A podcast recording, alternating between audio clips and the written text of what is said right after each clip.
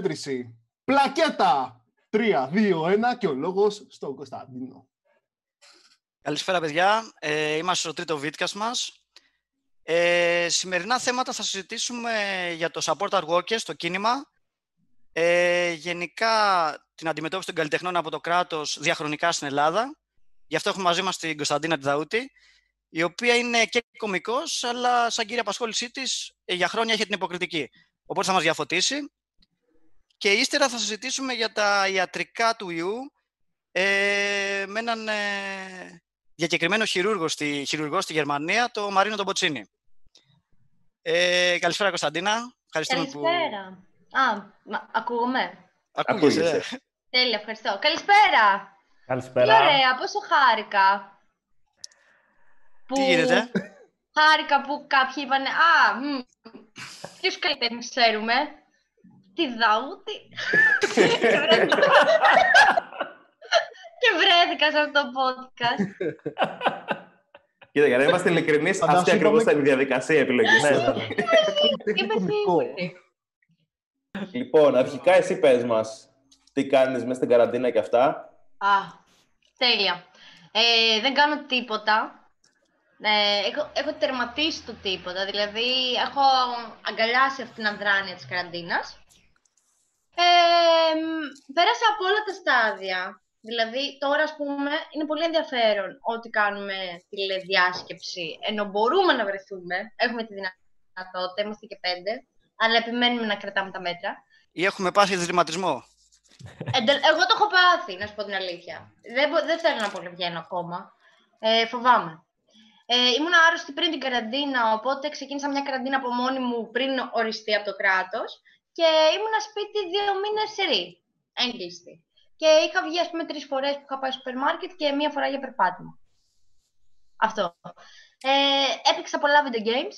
Ε, στην αρχή, με το που ανακοινώθηκε, μου κόπηκαν τα γόνατα. Λέω, εντάξει, ξέρω εγώ, ε, τώρα αντικρίζουμε το τέλος μας. Αυτό που ξέραμε ως normality, αυτό... Όχι, όχι, όντως. Δηλαδή, Ευχαριστώ όταν μήνυμα. έγινε, ό, όταν, όταν ξεκίνησε η καραντίνα, είπα, ωραία, έχουμε ανοίξει την πόρτα στη μη κανονικότητα και έχει έρθει και έχει αράξει σπίτι μας. Ε, μετά ξέρεις, συνήθισα πρώτη-δεύτερη εβδομάδα ε, χαλαρά, τέλεια, γαμό, είχα καθαρίσει όλο το σπίτι, ε, αράζαμε, ξέρω εγώ, με το φίλο μου, πίναμε μπύρες, δεν είχαμε να ξυπνήσουμε πρωί, ήμασταν σε αυτή τη φάση διακοπές στη Χαβάη. Και όταν έγινε αυτό κανονικότητα, η καραντίνα. Ε, απλά εκεί με πιάσαν όλα τα άγχη. Τύπου τι κάνουμε, ε, τι κάνουμε ως κοινωνία, τι κάνουμε σε σχέση με τον ιό. Ούτως ή άλλως εγώ ήμουν προσεκτική, τύπου με το να μην βγαίνω, με το να τηρώ τις αποστάσεις, με το να πλένω τα χέρια μου κτλ. Αλλά με, με πιέσε το, το κοινωνικό άγχος, με πιέσε το επαγγελματικό οικονομικό άγχος πάρα πάρα πολύ. Και τώρα που τελείωσε η καραντίνα, μου έχει μείνει όλο αυτό το άγχος, το φέρω. Και έχω πάθει και την ε, ιδρυματοποίηση που δεν θέλω να βγαίνω από το σπίτι, εκτός και αν υπάρχει πάρα πολύ σοβαρός λόγος. Το, το, το επίδομα το πήρες εσύ; Όχι. Όχι, δεν το πήρα. Γιατί, Γιατί; όταν. Ε, είμαι καλλιτέχνης.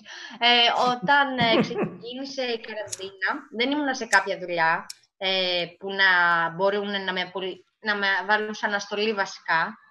Δεν δουλεύουμε έτσι καλλιτέχνες. Δηλαδή πρέπει να είσαι σε κάποια παράσταση που ήδη έχ- έχει ξεκινήσει και γίνει πρόσληψη. Εγώ δεν ήμουν. Ήμουν σε μια παράσταση που είχαμε πρεμιέρα 6 Απριλίου και το Μάρτι ήμουν σε πρόβες. Έκανες Αλλά- πρόοδο κανονικά, πήγαινες στη δουλειά σου κανονικά. Κανονικά, κανονικότατα, καημένη. Είχα μάθει τα λόγια μου, πήγαινα κάθε μέρα 6 ώρες πρόβα, γύριζα σπίτι, ε, μα- εμ, έκανα προετοιμασία για την επόμενη μέρα. Τα έκανα όλα αυτά. Έκανα εγώ τη δουλίτσα. Ε, αλλά τα θέατρα ήταν τα πρώτα που κλείσανε.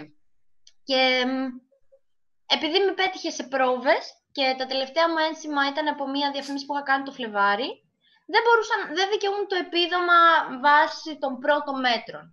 Μετά, θα, θα, θα τα πω πολύ περιληπτικά τώρα, θα αναλύσω αργότερα τι και πώς. Αλλά μετά, ας πούμε, όταν έγινε το κίνημα Support Art Workers και αναγκάστηκε κάπως η κυβέρνηση να πάρει κάποια μέτρα, που τα περισσότερα από αυτά ήταν πλασματικά. Ήταν μέτρα που είχαν ανακοινωθεί ήδη ή μέτρα που πάλι κάλυπταν ένα πολύ πολύ μικρό ποσοστό των ανθρώπων που δουλεύουν στον χώρο. Ούτε τότε δικαιούν το επίδομα. Γιατί μ, έπαιξε κάτι, έβγαλαν τώρα μια ανακοίνωση που λέει ότι δικαιούν, δικαιούνται το επίδομα οι καλλιτέχνε που έχουν ή 6 μεροκάματα το μήνα ή 50 ένσημα.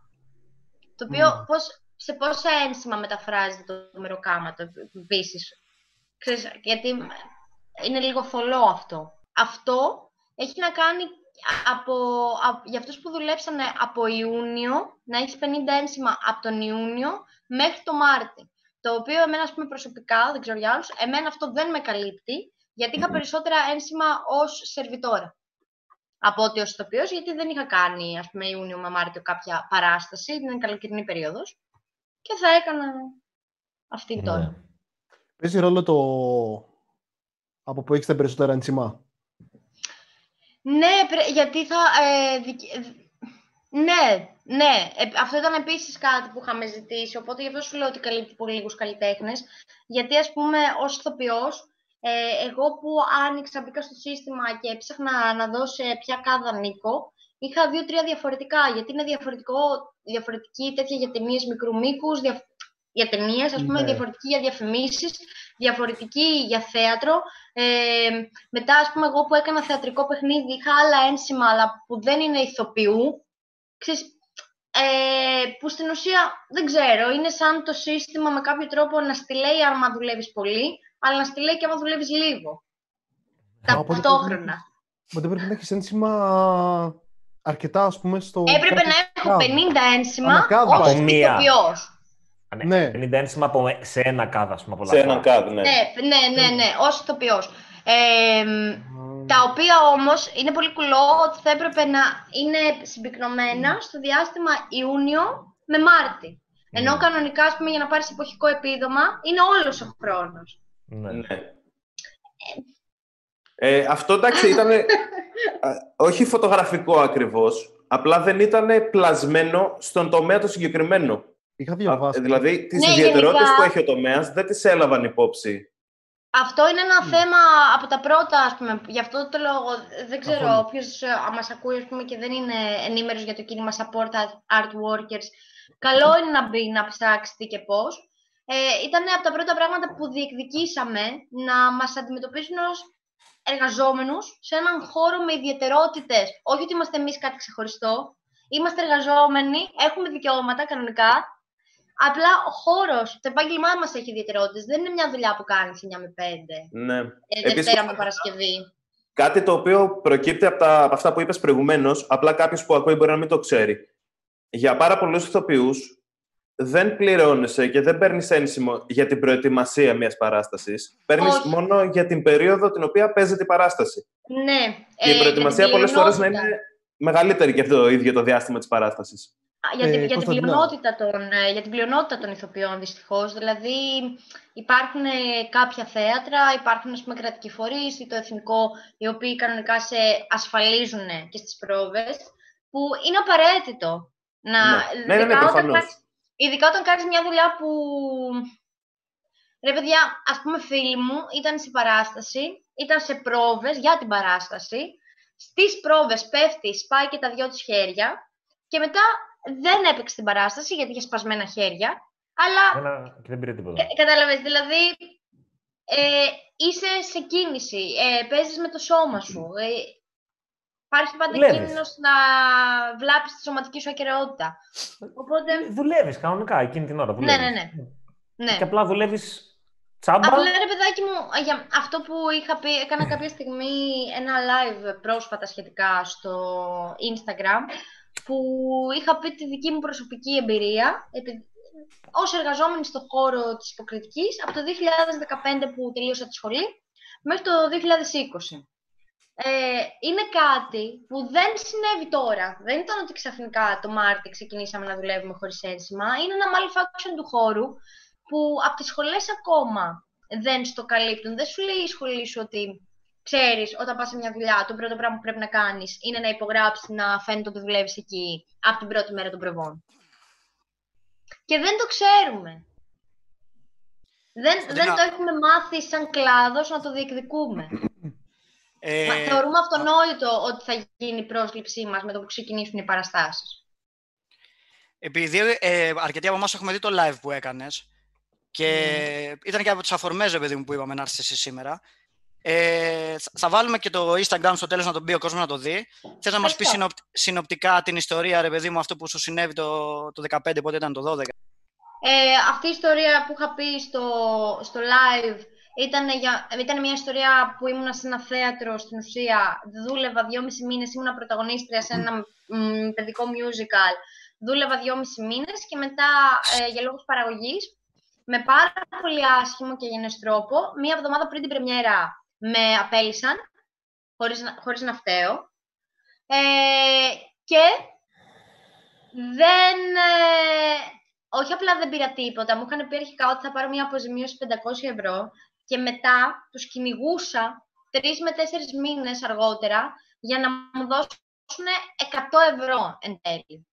Που δυόμισι μήνες που πήγαινα στο θέατρο, τα 100 ευρώ που πήρα ως αποζημίωση για το ψυχικό και γενικά τραύμα που, δημ- που μου δημιούργησε αυτή η ιστορία, δεν κάλυπταν ούτε τα ταξί μου, ούτε τους καφέδες μου δεν κάλυπταν τα 100 ευρώ. Μμμ. Ναι, φυσικά. Από εκεί και πέρα, εγώ μετά έμαθα ως Κωνσταντίνα προσωπικά να διεκδικώ να πληρωθώ τις πρόβες μου.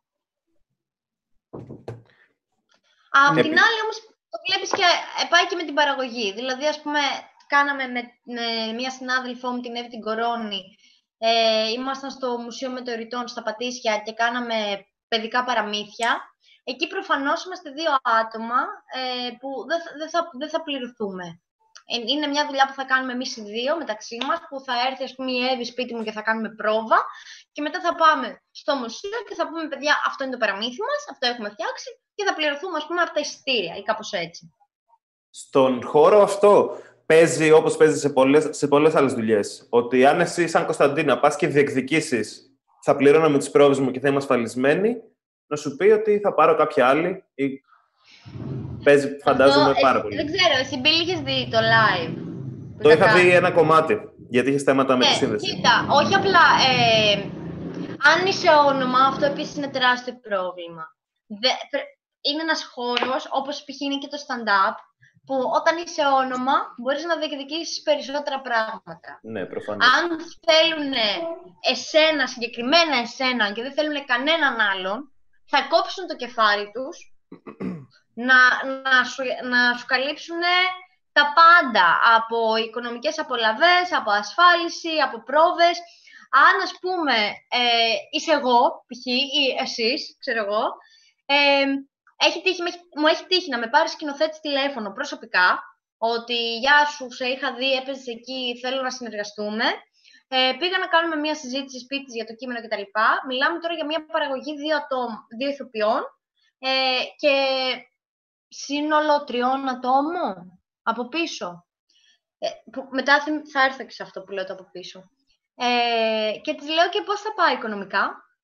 Και στην ψύχρα μου απαντάει, κοίτα, πρώτα θα πληρωθώ εγώ που σκηνοθετώ και γράφω το κείμενο, μετά θα πληρωθεί ο τεχνικός που θα μας κάνει φώτα και ήχο και του χρόνου, αν όλα πάνε καλά, να Ναι. μπεις κι εσύ με τον Παναγιώτη με ποσοστά.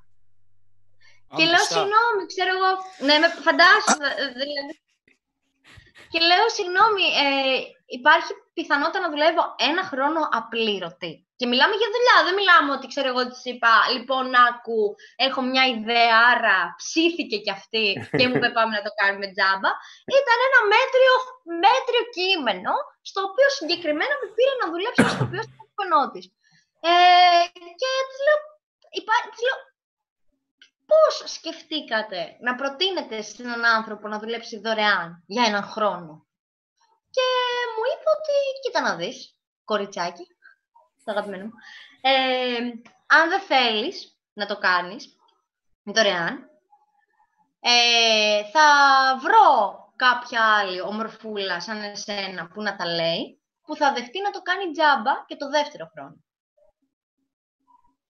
Και επίσης παίζει και αυτό το πρόβλημα πάρα πολύ στην κύκλο, το ότι είμαστε πολλοί.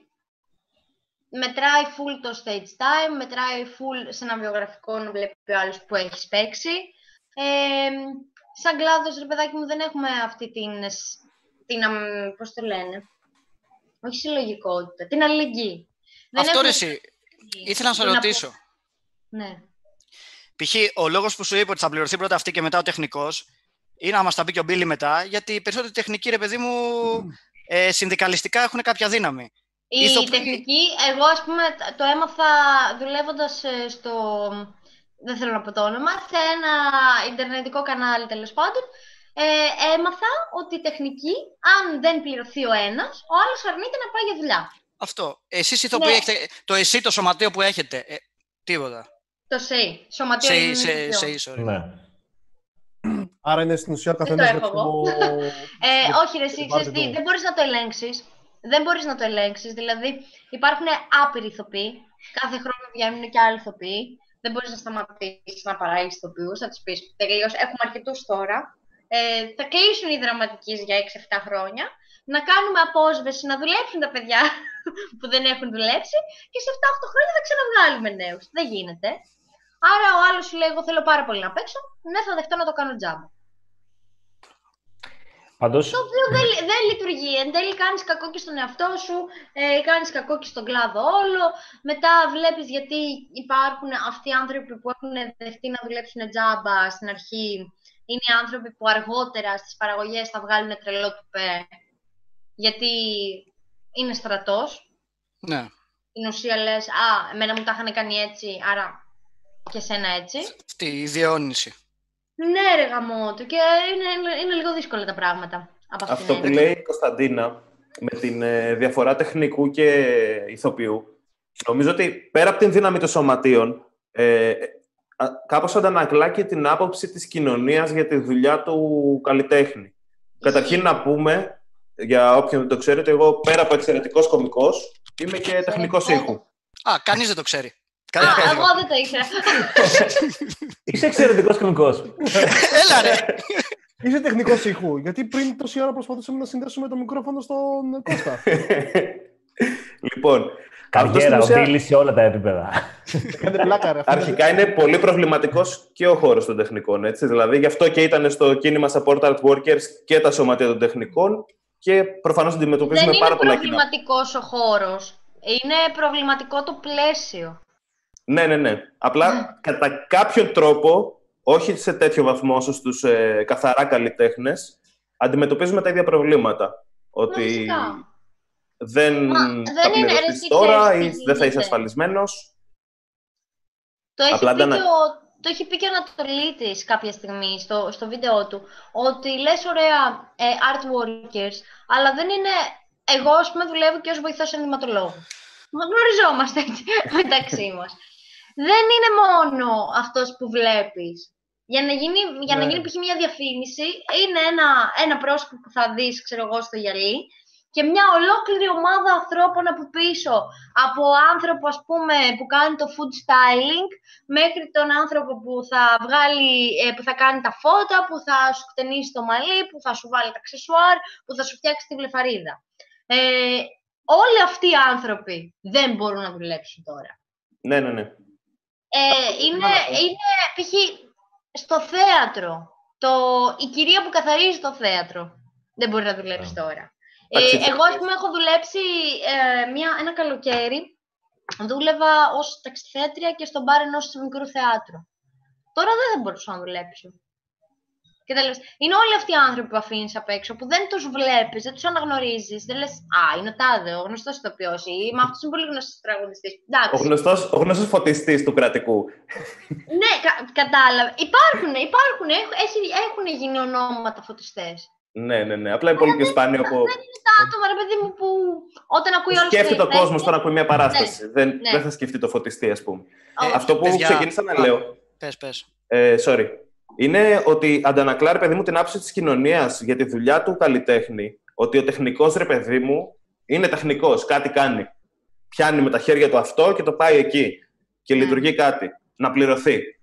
Ο καλλιτέχνης που δεν κάνει κάτι χειροπιαστό, αν και καταναλώνουμε καθημερινά τέχνη, και αυτό φάνηκε ειδικά τώρα, στη- μέσα στην καραντίνα, ας πούμε, που θα τρελνόντουσαν όλοι, ε, θεωρούμε ότι η δουλειά του είτε δεν αξίζει την ίδια αμοιβή, είτε ότι είναι τεμπέλης, ας πούμε, ή ότι αυ- επειδή κάνει αυτό που αγαπάει, ρε παιδί μου, ας το δεχτεί και κάτι λιγότερο. Έκανες το χόμπι σου επάγγελμα, να πάρεις και κάτι λιγότερο για πληρωμή, ας πούμε. Ενώ ο τεχνικός ως τεχνικός είναι πιο εύκολο να πιέσει για την αμοιβή του. Λέει, φίλε, έρχομαι τις τάδε ώρες, κάνω αυτό κλπ. κλπ. Το ίδιο κάνει και η ηθοποιός.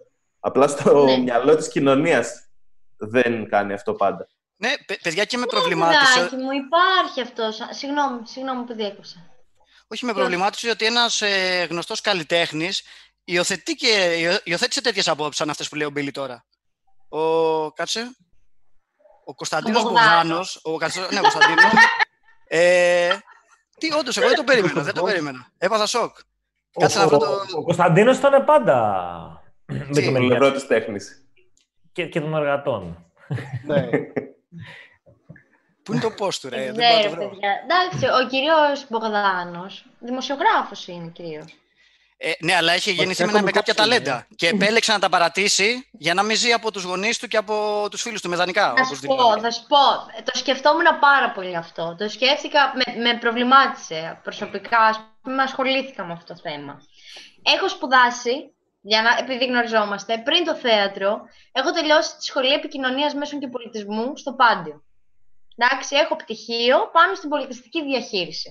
Έχω δουλέψει ως δημοσιογράφος σε γυναικείο περιοδικό. Αυτή τη στιγμή όμως, το ψωμάκι μου, ας πούμε, έρχεται ε, από, από το θέατρο, για να είμαι ειλικρινής. Από τις διαφημίσεις, από την υποκριτική. Αν είχαν οι δημοσιογράφοι πρόβλημα, ε, δεν θα έλεγα, παιδιά, παιδιά, εντάξει, έχω δουλέψει ως δημοσιογράφος, έχω βγάλει μια σχολή, ελάτε να τοποθετηθώ.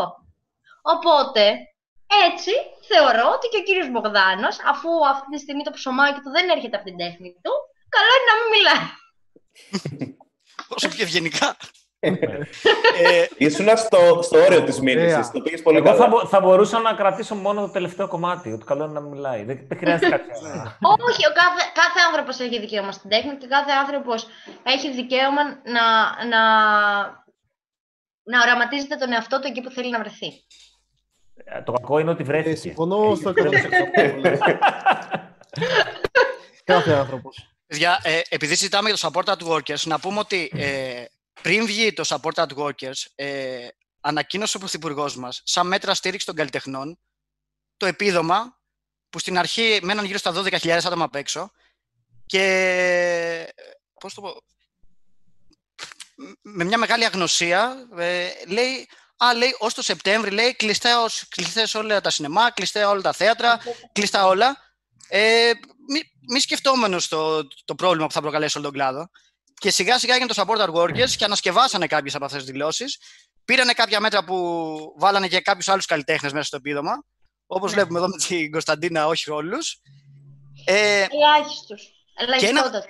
ένα από τα βασικά μέτρα στο οποίο θέλω να μείνω, όχι για να κρίνω το μέτρο, γιατί προφανώς είναι για συνθήκες υγιεινής, είναι. η- Αυτό καταδεικνύει, ρε παιδί μου, την απόλυτη. Πώς να το πω. Άγνοια. Άγνοια που έχει η Υπουργός Πολιτισμού ε, για το αντικείμενό της. Λέει, οι Ναι. ηθοποιοί λέει, στα θέατρα θα παίζουν με 1,5 μέτρο απόσταση.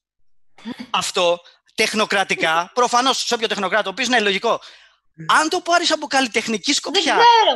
είναι σαν να είναι εκτός, σαν να ήρθε από τον πλατίνη Αυτό. Τιάρη και να πει, «Α, θα κάνουμε αυτό, λέει τώρα. Εμείς δηλαδή όταν ανακοινώθηκε αυτό το μέτρο, αναρωτηθήκαμε αν η υπουργός έχει τύχει ας πούμε, να περάσει έστω απ' έξω από ένα θέατρο και να δει τι κάνουν εκεί. Πόσο κοντά είναι αυτοί οι άνθρωποι. ε, ρε, με- με τάραξε. Όταν, όταν ανακοινώθηκαν ότι, λοιπόν, θα το θέσω από την αρχή. Αρχικά είπανε, αυτοί είπαν, σα- πρόεδρος ΠαΕΔ Σαϊκού θα γίνει. Αρχικά, ε, τα πρώτα πράγματα που κλείσανε ήταν τα θέατρα, οι συναυλιακοί χώροι και τα σινεμά. Και ορθώς κλείσανε. Γιατί Ναι. είναι, ο χώρος, είναι ο χώρος που απαιτείται να είσαι κοντά με τον άλλο. Εντάξει. Ε, σαν προϋπόθεση εργασίας είναι να είσαι κοντά με τον άλλον. Δημιουργείς μια συλλογικότητα, μοιράζεσαι κάτι. Σε μια συναυλία έχω τον καλλιτέχνη, έχω δίπλα ε, τον τραγουδιστή, έχω δίπλα τον drummer και υπάρχει μια μέθεξη και έρχομαι κοντά με τους υπόλοιπους συναυλιαζόμενους και όλοι μαζί δημιουργούμε μια εμπειρία. Δεν γίνεται. Ναι, το είπα. το είπα. δεν γίνεται, δεν γίνεται. Δεν, δεν, δεν μου έχει τύχει εμένα προσωπικά να πάω στη Κωνσταντίνα, συναυλία, έγραψε. να είμαι μέτρα απόσταση με τον άλλον και να πω εντάξει. Πέρασα τέλεια, έτσι. Δεν με ακούμπησε κανείς, δεν ακούμπησα κανέναν. δεν άκουγα το τραγούδι γιατί φορούσε μάσκα, αλλά το σέβομαι. Προστατευότανε. ναι. Ε, λοιπόν, κλείνουν πρώτα τα θέατρα. Ε, λέμε κομπλέ. Θέλουμε όλοι να στηρίξουμε. Έχουμε φοβηθεί όλοι με τον κορονοϊό και καλά κάναμε. Ας πούμε, εγώ πιστεύω ότι τώρα που έχουν ξανανοίξει τα πράγματα υπάρχει μια ψευδή αίσθηση ασφάλειας. Δεν έχουμε βρει κάποιο εμβόλιο, δεν έχουμε βρει πώς μπορούμε να το σταματήσουμε. Απλά έχουμε δει ότι αν καθόμαστε. Θα, θα μας τα πει και ο γιατρός. Θα μας τα πει και ο γιατρός. Ναι, Ναι, ότι το αυτό. προστατεύει εντάξει, δεν θα- περιβάλλον δεν και δεν θα προστατεύει. καλύψω του γιατρού. Απλά θέλω να πω ότι όσοι καλυ- οι περισσότεροι καλλιτέχνες μέσα στον, ε, στις πρώτες μέρες της καραντίνας νιώσαμε κιόλας την υποχρέωση, την ανάγκη να, να πούμε ωραία, θα καθίσετε όλοι σπίτι, παιδιά, ελάτε, να μια ωραία παράσταση που είδα. Ή παιδιά, ε, ελάτε, θα μοιραστώ μαζί σας αυτό. Ή παιδιά, ξέρετε τι, εγώ έχω γυρίσει μια ταινία η οποία ε, είναι κρυφή, αλλά θα την ανοίξω για δύο μέρες, να τη δει όποιος θέλει, για να περάσει την ώρα του. Ήμασταν οι πρώτοι που ανοίξαμε στην ουσία τη δουλειά μας σε όλους, για να, για να διατηρήσουμε αυτό το αίσθημα ενότητας που διακρίνει τη δουλειά μας. Γιατί στην ουσία δεν υπάρχει λόγος να είσαι καλλιτέχνης αν δεν θέλεις να επικοινωνήσεις. Α- αυτό είναι. Ο καλλιτέχνης είναι κάποιος που επικοινωνεί. Μέσω της τέχνης, αλλά επικοινωνεί. Κωνσταντίνα, να σε ρωτήσω κάτι. Ναι, συγγνώμη. Ε, μπορεί να λειτουργήσει θέατρο με κόσμο που να κάθεται, ξέρω εγώ, σε απόσταση ο ένας με τον άλλον, ένα με δύο μέτρα; Θα, το- θα, θα απαντήσω. Θα σου πω. Θα σου πω, θα, θα φτάσω σε αυτό. Τώρα, αυτό που θέλω να πω είναι ότι ε, ενώ εμείς ήμασταν οι πρώτοι που κλείσαμε, οι πρώτοι που ανοίξαμε την τέχνη μας ε, online και είπαμε, ωραία, καθίστε σπίτι, δείτε, καταναλώστε τέχνη, ε, είμαστε αυτοί που βάσει νόμου θα ανοίξουν τελευταίοι. Μπορεί, ας πούμε, να βγει και προεδρική απόφαση ότι θα ανοίξουν τα θέατρα το Σεπτέμβρη ή κάτι τέτοιο. Αρχικά είχαν πει για Σεπτέμβρη. Στο εξωτερικό έχουν πει για Γενάρη σίγουρα. Δηλαδή μετά τα Χριστούγεννα θα ανοίξουν. Δεν νομίζω ότι η Ελλάδα θα κάνει κάτι δικό της. Ότι θα ανοίξουν όλοι τον ε, Γενάρη, αλλά εμείς στου Έλληνες θα πούμε όχι, εγώ θα ανοίγω Σεπτέμβρη. Αυτό είναι για να Και- ηρεμήσουν λίγο. Ορίστε. Αυτό είναι για να ηρεμήσουν λίγο. Γιατί βλέπουν ότι αρχίζει και κυλάει. Επίσης, ναι, ε, και για μένα ήταν εντελώς λάθος. Το... Αλλά λένε πράγματα που δεν στέκουνε. Θα ανοίξω κάποια θέατρα, εγώ. Θα ανοίξω, ας πούμε, την Επίδαυρο. Ε, που σημαίνει ότι πάλι δεν θα απασχοληθούν ε, όλοι. Θα απασχοληθούν ε, 50 άτομα. Και όλοι οι υπόλοιποι δεν θα δικαιούμαστε κανένα επίδομα. Γιατί σου λέει, μα άνοιξε το θέατρο. Ναι. Ε, και καταδικάζει τους υπόλοιπους ε, με, με την, ε, πώς, την, είπε- πώς το είπε, ατομική απόφαση, με την, ε, α, α, υπ- υπάρχει ένας όρος που το είπανε, που δεν μου έρχεται, ότι είναι απόφ- απόφαση του καθενός, αυτορύθμιση, αυτορύθμιση, αυτή είναι η λέξη που ψάχνω. Ε, σου λέει, θα υπάρχει αυτορύθμιση, εσύ αν θέλεις να ανοίξεις, θα ανοίξεις, αλλά με 40% πληρότητα. Που τι σημαίνει αυτό; Ποιος, ποιος ηθοποιός θα πληρωθεί από τι; Πώς θα κάνουμε παράσταση όταν σε ένα θέατρο, ας πούμε, σου λέω ένα μικρό θεατράκι, 100 ατόμων. Θα κάνουμε παράσταση με 50 άτομα. Οκ. Θα κάνουμε παράσταση με 20 άτομα. Κοίτα, ο Μηθριδάτη πέταξε μια ωραία πρόταση εκεί ότι θα μπορούσαν ε, φέτος όλα τα φεστιβάλ και όλες οι παραστάσεις να είναι επιδοτούμενα από τους Δήμους. Γιατί οι Δήμοι έχουν κονδύλια για πολιτιστικά δρόμενα. Απλά Ναι. συνήθως τα, τα καταναλώνουν σε κοπή πίτας, σε, με, ε, βγάζουμε με ένα κλήρο και κερδίζουμε μια τηλεόραση και τραγουδάει ας πούμε ο, ο Ρέμος και κάτι Ο τέτοιο. Δήμος Αθηνών όμως δεν είναι ένας αρκετά μεγάλος Δήμος. Υπάρχουν έχει και τα- δήμοι που κάνουν ε, φεστιβάλ, συναυλίες, κάποια Ισχύει. τέτοια. Δεν είναι, Ναι, ναι, ναι, ναι, ναι, ναι. Ελευσίνα, Επιδαύρο, αυ- μια χαρά. Αλλά ο Δήμος Αθηνών. Επίσης, π.χ. Ε, νομίζω ότι είχε βγει ο Δήμος Επιδαύρου, αν δεν κάνω λάθος, και είχε πει ότι θέλει να βοηθήσει για να γίνει το φεστιβάλ, γιατί για αυτούς το να μην γίνει φεστιβάλ Επιδαύρου είναι και τεράστια οικονομική κατάρρευση όλης της περιοχής. Γιατί η Επίδαυρος με το φεστιβάλ το καλοκαίρι μαζεύει χρήμα, που είναι πολύ Να σου πω λογικό. κάτι, ρε Κωνσταντίνα. Ναι, Και, το, λι- και το Λυγουριό κυρίως. Θα μαζέψει κόσμο. ποιο; Πες, οκ, ξέρω εγώ. Ανοίγεις θέατρα. Οκ. Ανοίγεις. Κάνεις. Αυτό είναι. Ρε, παιδι- ε, παιδιά, εγώ σήμερα το πρωί συζητούσα με Εσύ έναν θα συνάδελφό πήγαινες. μου που ήμασταν μαζί σε μία παράσταση. Και τον πήρα ένα τηλέφωνο, γιατί εγώ γενικά δεν περνούσα καλά και προβληματιζόμουν. Και αυτό που συζητάμε είναι το. Καταρχάς, ποιος μου λέει εμένα, με- δεν με νοιάζει καν το οικονομικό. ποιος μου λέει εμένα ότι θα είμαι υγιής. Θα πάω να Εγώ παίξω Αυτό ήθελα να σε ρωτήσω. για να κολλήσω κορονοϊό. Κατάλαβες. Δεν, δεν, δεν στο εγγυάται κανείς. Ε, Λέγω, δεν, δεν κάνουν πρόκειται να Γερμανία, λειτουργήσει. Έχουν Πώς, ξανα- πώς θα κάνεις πρόβα; Θα κάνετε, λέει, πρόβες από τηλεδιάσκεψη. Δείτε πόση ώρα κάνουμε εμείς να συνδεθούμε στο Zoom. Σκεφτείτε τώρα να έχεις να κάνεις πρόβα με συνάδελφο, ερωτική σκηνή. Πά- Πάμε, να το οραματιστούμε. Δεν γίνεται, δεν γίνεται, δεν γίνεται. Εγώ το σκέφτομαι κάθε μέρα πλέον εδώ. Ναι, πέρα. στην καραντίνα υπήρξε μια προπόνηση. Δεν ξέρω αν τα ακούσατε. Δεν ξέρω αν τα ακούσατε αυτό που είπα. Ποιο; Καν η Γερμανία που κάνανε απόσυρση των μέτρων έχουν ξανά κρούσματα. Ε, μα αυτό είναι το πρόβλημα. Γιατί εμείς αυτό που λέμε είναι ότι δεν μας ενδιαφέρει να ανοίξουν τα θέατρα και να υπάρξει ένα κρούσμα και να μας πούνε «Α, εμείς σας το λέγαμε ότι δεν έπρεπε να ανοίξουν τα θέατρα και εσείς θέλατε». Γιατί στην πραγματικότητα δεν θέλει να αρρωστήσει κανείς. Δεν... Η υγεία είναι πάνω απ' όλα. Ήμασταν οι πρώτοι που κλειστήκαμε σπίτια μας και που είπαμε οι πρώτοι που σταματήσαμε τις πρόβες, οι πρώτοι που σταματήσαμε να δουλεύουμε και που είπαμε «Ωραία, πάρτε τη δουλειά μας online». Αλλά δεν με έχει μερμηνήσει για μας, ας πούμε. Δεν μας έχει πει Λα- πώς θα δουλέψουμε από εδώ και στο εξής. Να σε ρωτήσω κάτι. Μμ. Ε, σα- αυτό που λες το καταλαβαίνω πάρα πολύ. Ε, αλλά υπάρχει και μια άλλη άποψη, ας πούμε, που λέει, το έχει πει ξέρω εγώ και ο Μηθριδάτης, ότι αφού λες για όλα ότι γίνεται ένας σχεδιασμός εβδομάδα τη βδομάδα, το πώς θα πάει, γιατί είναι κάτι πρωτόγνωρο. Ναι. Γιατί ε, προτρέχεις να πεις ότι τα καλλιτεχνικά δεν θα γίνουν... Α, γιατί όχι, δεν γίνει. προτρέχω. Δεν Όχι, προτρέχω. το, το, το είχε πει για την κυβέρνηση αυτό. Σαν κριτική, ότι αφού σε όλα αφήνεις ένα περιθώριο, γιατί λες, ας πούμε, για μένα τον καλλιτέχνη, ότι δεν θα δουλέψω ε, 100% ας πούμε, ε, μέχρι το Σεπτέμβρη, τον Οκτώβρη κτλ. Γιατί αυτό, να σου πω προσωπικά, αυτό ήταν το πιο ρεαλιστικό πράγμα που έχει πει αυτή η κυβέρνηση. Ναι. Γιατί ρεαλιστικά δεν πρόκειται να γίνουν παραστάσεις. Δεν πρόκειται να, να, να κάνουμε. Τι, θα ανεβάζουμε μόνο μονολόγους σε πλατείες; Αυτή είναι η επιλογή μας αυτή τη στιγμή. Αν δεν μπορούμε να κάνουμε πρόβα, αν δεν μπορούμε να έρθουμε κοντά σε επαφή, ε, αν δεν μπορεί να έρθει το κοινό, τι είναι μια παράσταση χωρίς κοινό; Από το stand-up. Σκεφτείτε τις παραστάσεις που πηγαίνουν καλά. Δεν είναι οι παραστάσεις με 10 άτομα. είναι οι παραστάσεις αυτό. που έχουν κοινό. Εγώ για Ε, το stand-up θεωρώ ας πούμε, ότι αναγκαστικά αυτό- θα, θα πειραματιστούμε με μια παράσταση. Το βασικό δεν είναι το πώς θα είναι το κοινό, γιατί μπορείς να πιάσεις ένα μεγάλο θέατρο που να έχει αντί για 200 ε, να έχει 80 θεατές και να πεις ότι οκ, ε, θα το, ε, πώς το λένε, θα δω πώς θα πάει με το να μην είναι μαζεμένο κάπου το κοινό που δημιουργεί μια μεγαλύτερη ζεστασιά και παραπάνω γέλιο κτλ. Τα ενίκια Τώρα, των εντάξει, θεάτρων στο- τα έχεις ακούσει.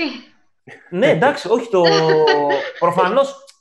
Αυτό είναι ένα άλλο κομμάτι. Αυτό είναι ένα κομμάτι. Δηλαδή, για μένα το, το συγκεκριμένο κομμάτι με τα ενίκια ή οτιδήποτε αφορά τη μεγάλη κουβέντα ότι πρέπει να γίνει αποδεκτό αυτό που λέγαμε πριν. Ότι το ηθοποιός, μουσικός ή οτιδήποτε είναι δουλειά κανονική. Αυτός που βγαίνει να κάνει. Είναι αυτό που ρε παιδί μου λένε για, για το stand-up π.χ.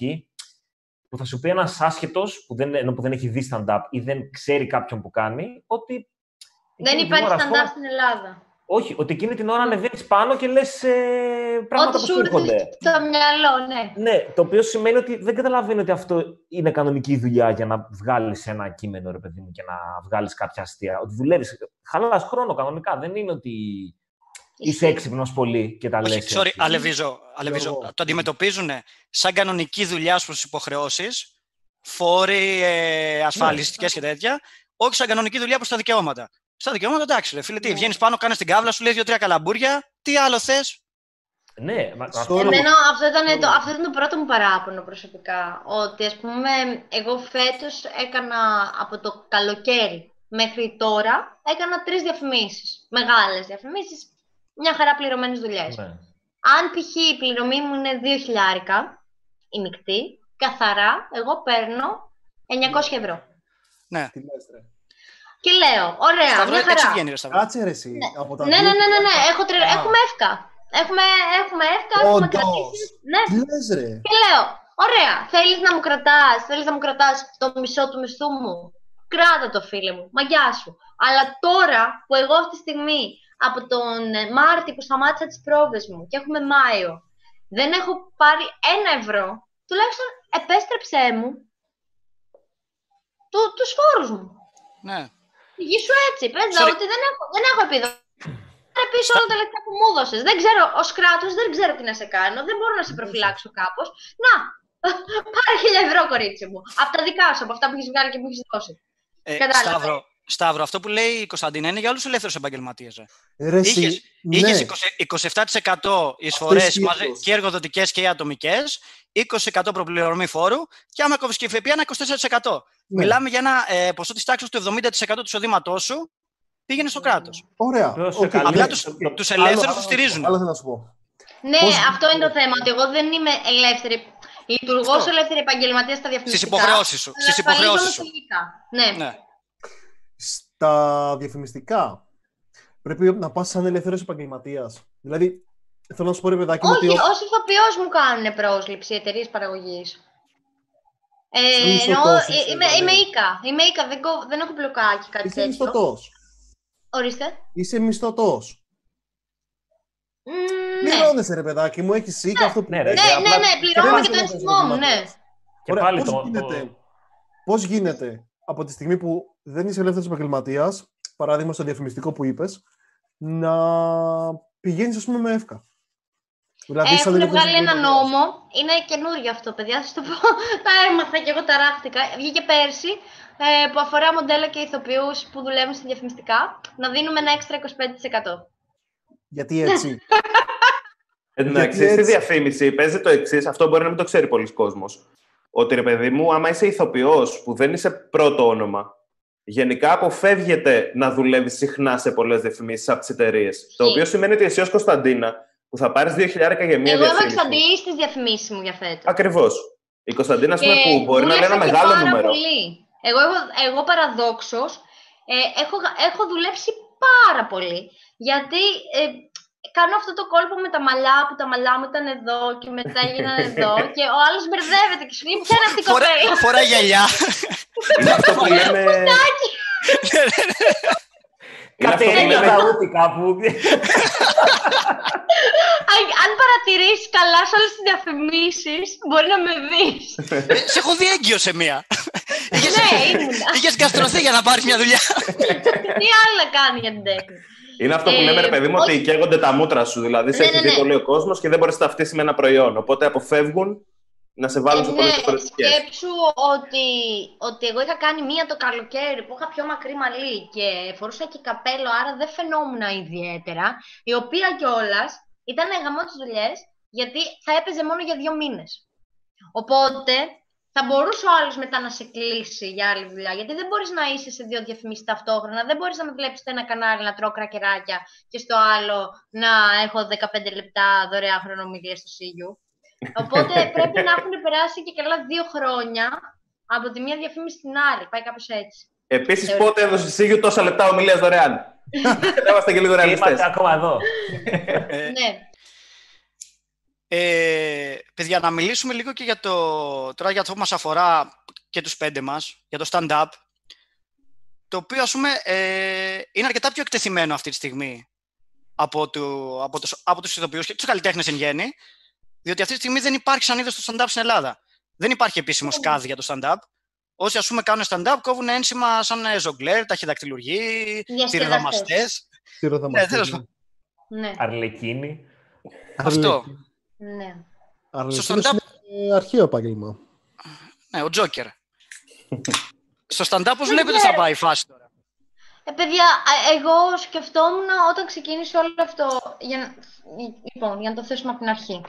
Το support art workers δεν ξεκίνησε ως παιδιά, ωραία, πάμε ε, να, να την πέσουμε στη Βουλή, όλοι οι καλλιτέχνες μαζευτείτε. Όχι. Ξεκίνησε ως μια πρωτοβουλία ε, μιας μικρής ομάδας ανθρώπων που γνωρίζονταν μεταξύ τους, 100 άτομα, ας πούμε, εμένα με έκανε invite στη σελίδα όταν ακόμα ήμασταν στα 90 άτομα, ε, ε, άνθρωπος που ξέρω προσωπικά. Και λέει, γεια σας παιδιά, επειδή λέει, περνάμε πολύ δύσκολα εδώ πέρα και έχουμε δει ότι πολλοί κόσμος δεν, ε, δεν παίρνει το επίδομα, δεν καλύπτεται από τη δουλειά του, δεν ξέρουμε τι μας ξημερώνει στην τέχνη.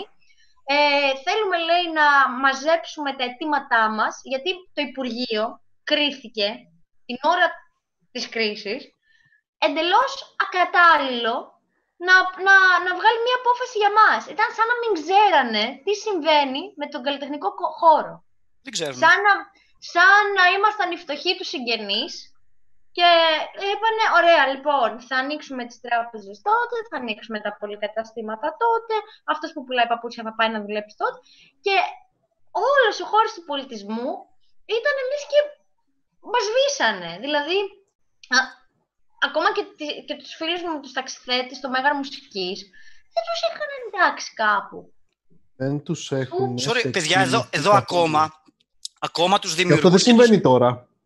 Αλλά OK. Okay. Ακόμα και τώρα τους δημιουργούς και τους συνθέτες, ε, Ναι. στα νέα μέτρα δεν τους έχουν συμπεριλάβει. Γενικά Όπως είπε- αυτό με τα νέα μέτρα, άμα παρατηρήσετε, ε, μπο- μπορείτε να κάνετε, ε, να βάλετε κάτω το βίντεο το support art workers, γιατί υπάρχουν όλα τα πράγματα που ζητήσαμε. Υπάρχουν Ναι. τα νέα μέτρα που βγήκανε την ημέρα και καλά που έγινε η Κινητοποίηση. διαδήλωση στην, στο Σύνταγμα. Και τα νέα μέτρα που βγήκαν εκείνη την ημέρα, κάποια μέτρα είχαν προανακοινωθεί 5 Απριλίου και απλά είπανε μα έχουμε κάνει και αυτό, που δεν έχει Ναι. γίνει. Δηλαδή είναι, πο- είναι πολύ εύκολο μηντιακό τρυπάκι το να πεις «Μα εγώ έχω πάρει, μα τα έκανα, δεν, δεν τα έχει διαβάσει». Και μπήκαν τα παιδιά της ε, ομάδας, ε, το support, ε, τα παιδιά που γράφουν τα αιτήματα και απαντήσανε σε ένα-ένα τα μέτρα συγκεκριμένα, ότι αυτό δεν ισχύει για αυτό και για αυτό το λόγο. Ναι. Αυτό Τα, τα διάβασαν θα- πολύ. ναι. Ε, αυτό που ήθελα να πω τέλος πάντων είναι ότι ξεκίνησε με 100 άτομα. Ξαφνικά μέσα σε ένα διήμερο, τριήμερο ήμασταν 9.000. Ε, που δεν είναι κομματικό. Δηλαδή δεν βρίσκεις 10.000 άτομα από τον καλλιτεχνικό χώρο που να ανήκουν σε ένα κόμμα. Ή να πούνε ότι ε, ήταν άνθρωποι που ο καθένας είχε μια ιστορία, ο καθένας εμ, είχε ζήσει αυτό το πράγμα στο πετσί του με κάποιο τρόπο και είπαν ωραία, στηρίζω. Είναι από τις λίγες φορές που έχω δει τόσο μεγαλονότητα σε ένα χώρο συγκεκριμένο, χωρίς να υπάρχει κάτι κομματικό από πίσω. Ναι, ε, α- αυτό είναι το σημαντικό. Εγώ διαφωνώ το να μην... ε, διαφωνώ με τις απολυτικ προσεγγίσεις, αλλά Συμφωνώ πιστεύω... με αυτό που λες, αλλά θα σου πω, θα σου πω δεν κάτι. κάνεις πολιτικ κάποιον. Α- αλλού, αλλού θέλω να καταλήξω. Ε, είναι καλό, όχι καλό τέλος πάντων, ε, συμφέρει το ότι τώρα όσοι είχαν απολυτική αντιμετώπιση και ρεφορμιστική αντιμετώπιση για χρόνια, ε, βλέ- βρέ- βρίσκονται τώρα εκτεθειμένοι. Γιατί αν ας πούμε πάει δαούτη και πει ας πούμε έχω αυτό και αυτό και αυτό, θα τους πούνε είτε ο Δελιβοριάς, τόσα χρόνια μας έκραζες, είσαι εναντίον μας, είσαι εγκάθετος. Όταν τύποι όπως οι Ινδαρές μπήκαν οι μπάτσοι στο σπίτι του και τώρα ο νέος Ινδαρές είναι ο Ξαρχάκος που έκανε τα όλοι μαζί μπορούμε και συναυλίες για την κυβέρνηση και τον έχουν αφήσει εκτεθειμένο τον, Καζ- το, στα- τον Ξαρχάκο τώρα που είναι αντικειμενικά δεξιός αλλά είναι από τους ε, σημαντικότερους συνθέτες που έχουμε βγάλει ποτέ, εντάξει. Ναι. Και τον έχει μενδώνει, να τον απαξιώνει μενδώνει. Και ποιο είναι το αφήγημα τώρα της νεοφιλελεύθερης ε, στρατιάς; Ε, ο Ξαρχάκος θέλει να γίνει υπουργός πολιτισμού, γι' αυτό αντιστέκεται τώρα. Ναι. Είναι, είναι καλό τέτοιοι άνθρωποι όπως ο Ξαρχάκος, όπως ο Ινδαρές, όπως οι άλλοι που βγήκαν στην πλατεία Αγία Παρασκευής να τρώνε το σκατό που τρώμε όλοι οι πολιτικοποιημένοι χρόνια, να καταλάβουν ότι δεν είναι ας πούμε, συγκεκριμενοποιημένος ο στόχος της κυβέρνησης. Είναι απλά αχ, Ισχύει. άσχετοι άνθρωποι. Δεν, δεν έχουν επαφή με το αντικείμενο.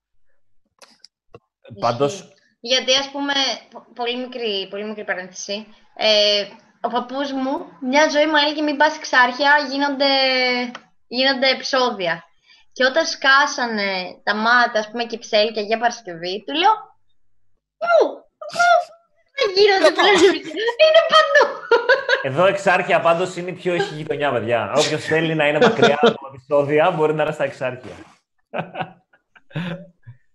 Ναι, Εμένα δεν το- ξέρω. Ε, για μένα, όταν ξεκίνησε όλο αυτό να συμβαίνει, εγώ προσπάθησα να βάλω όσους κομικούς μπορούσα μέσα στη σελίδα του Support Art Workers, γιατί, ε, ρε παιδάκι μου, δεν ήξερα κιόλας και μπήκα σε ερώ... μίλησα με τον Δημόπουλο για το αν υπάρχει, ας πούμε, σωματείο ηθο... ε, κομικών, όπως υπάρχει το σωματείο ηθοποιών, αν μπορεί να γίνει κάτι. Ε, Τώρα που όλη αυτή η κομική. Δεν, σου- δεν μιλάω τώρα για μένα που έπαιζα τρει-τέσσερι φορές το χρόνο. Μιλάω για ανθρώπους που είχαν κανονικά την παράστασή τους και περιμένουν να δουν τι θα γίνει χωρίς θέατρα, πώς θα παίξουν. Ε, όλοι αυτοί οι άνθρωποι μένουν στον αέρα. Ναι. Και κυρίως επειδή αυτή να πούμε ότι το stand-up, ε, παρόλο που υπάρχει στην Ελλάδα χρόνια, ανθεί τα τελευταία χρόνια. Οπότε Τα τελευταία δέκα. υπάρχουν, υπάρχουν πάρα πολλοί άνθρωποι με ανερχόμενη καριέρα, οι οποίοι αποφάσισαν να παρατήσουν την οποιαδήποτε άλλη δουλειά κάνανε, για να ασχοληθούν 100% με το stand-up τα τελευταία δύο χρόνια. Αυτοί, Ναι. επειδή είναι στο μεταβατικό στάδιο, δεν έχουν τώρα. δεν είναι καλυμμένοι από κάπου. Δηλαδή, άκου, άκουγα πριν για τον Ανατολίτη, ο οποίος πρέπει να το δείτε, πα- ήταν πάρα πολύ ωραίο το, το post του, το, το βίντεο του, Το βίντεο. και εξηγούσε ότι είναι από τους ευνοημένους γιατί έχει τρία χιλιάρικα στην άκρη. Ναι. Ναι. Παιδιά, αν πεις οποιονδήποτε επαγγελματία στην Ελλάδα για έξι μήνες έχεις τρία χιλιάρικα στην άκρη, θα πάθει κρίση πανικού. Και ο Παιδάκι Ανατολίτη μου, και ο Ανατολίτης αισθανόταν ευνοημένος και Ναι, λογικό ναι. να αισθάνεται ευνοημένος στο, στον κλάδο που, που ανοίγει. Δουλεύω ως ηθοποιός από το Έχει και άλλες 2015. ασχολίες παράλληλα, έτσι. Δεν είναι, δεν είναι μόνο ηθοποιός, είναι συγγραφέας, έχει και άλλες ασχολίες, ρε παιδί μου. Δηλαδή, φαντάσου κάποιος ο οποίος είναι μικρότερο όνομα, ας πούμε, στην κομμωδία και είναι μόνο κωμικός καθαρά, τι θα έχεις στην τράπεζα αυτός; Παιδιά, δουλεύω ως ηθοποιός από το 2015. Το- Αυτό το είχα πει και όλο στο, στο live που είχα κάνει στο Instagram. Δουλεύω γενικά από το 2011 επίσημα. Που έχω φάει τη νύχτα όλοι οι σερβιτόροι γιατί δεν μπορείς να, να, να κάνεις άλλες δουλειές όταν είσαι ηθοποιός πολλές. Ε, δούλευα, ας πούμε, είχα σταματήσει, δούλευα στο marketing. Πέρσι, μετά από πέντε χρόνια που δουλεύω, δουλεύω, δουλεύω, είχα πρώτη φορά 2.000 ευρώ στην άκρη.